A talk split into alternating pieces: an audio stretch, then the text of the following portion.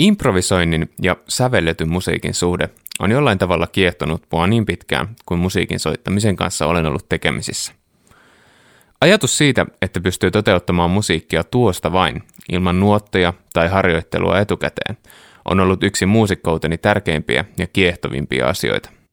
Tänä päivänä mulle onkin huomattavasti rennompaa ja jännitteettömämpää mennä lavalle, vaikka en tietäisi millään lailla, mitä tulen improvisoimaan, kuin silloin, jos täytyy toteuttaa ennalta sävelletyt nuotit juuri siten, kuten kirjoitettu on.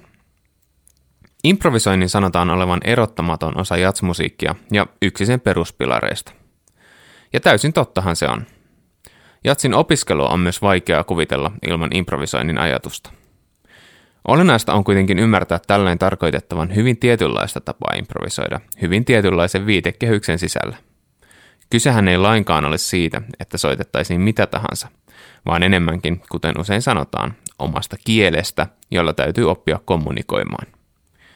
Hienoimpia kokemuksia tästä kommunikoinnista onkin, kun on esimerkiksi Etiopiassa tai Australiassa soittanut paikallisten muusikoiden kanssa, ja yhteisen soiton kieli on löytynyt välittömästi ilman sanallista kommunikointia. Työskentely erilaisista musiikillista taustoista tulevien muusikoiden kanssa on kuitenkin muuttanut suhdettani improvisointiin, ja varsinkin siihen, miten itseisarvoisena sitä pidän. Eräs tärkeimmistä ahaa-elämyksistäni tätä koskien liittyy Maria Kalaniemen ja Timo Alakotilan mainioilta Åkerö duolevyltä löytyvään sovitukseen kappaleesta Vaiennut viulu. Olin kuunnellut albumia ja tuota kappaletta lukuisia kertoja ja ihastellut siinä olevaa harmonikkasooloa, joka kuulostaa ainakin minun korvaani hyvin spontaanilta ja oletettavasti siis myös improvisoidulta. Kuitenkin päästööni soittamaan kyseisen duon kanssa samaista ohjelmistoa muutamia kertoja, tajusin, että soolohan onkin joka kerta lähestulkoon samanlainen, eikä siis suinkaan siinä hetkessä improvisoitu.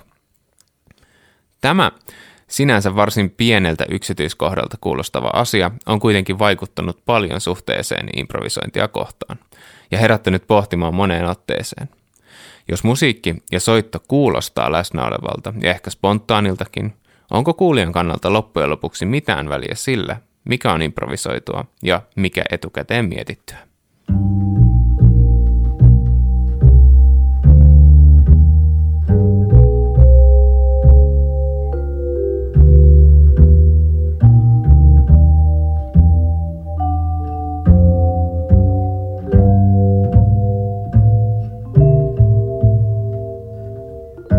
Tämä aihe tuli B612-nimistä kappaleesta mieleeni siksi, että sen lopullisessa albumisovituksessa ei improvisoituja sooloosuuksia ole.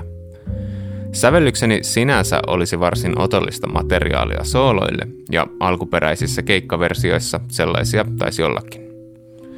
Sovitusprosessin edetessä kuitenkin tuntui, että ehkäpä itse sävellys kantaisi näinkin, ja toimisi, jälleen kerran, kontrastina muille kappaleille.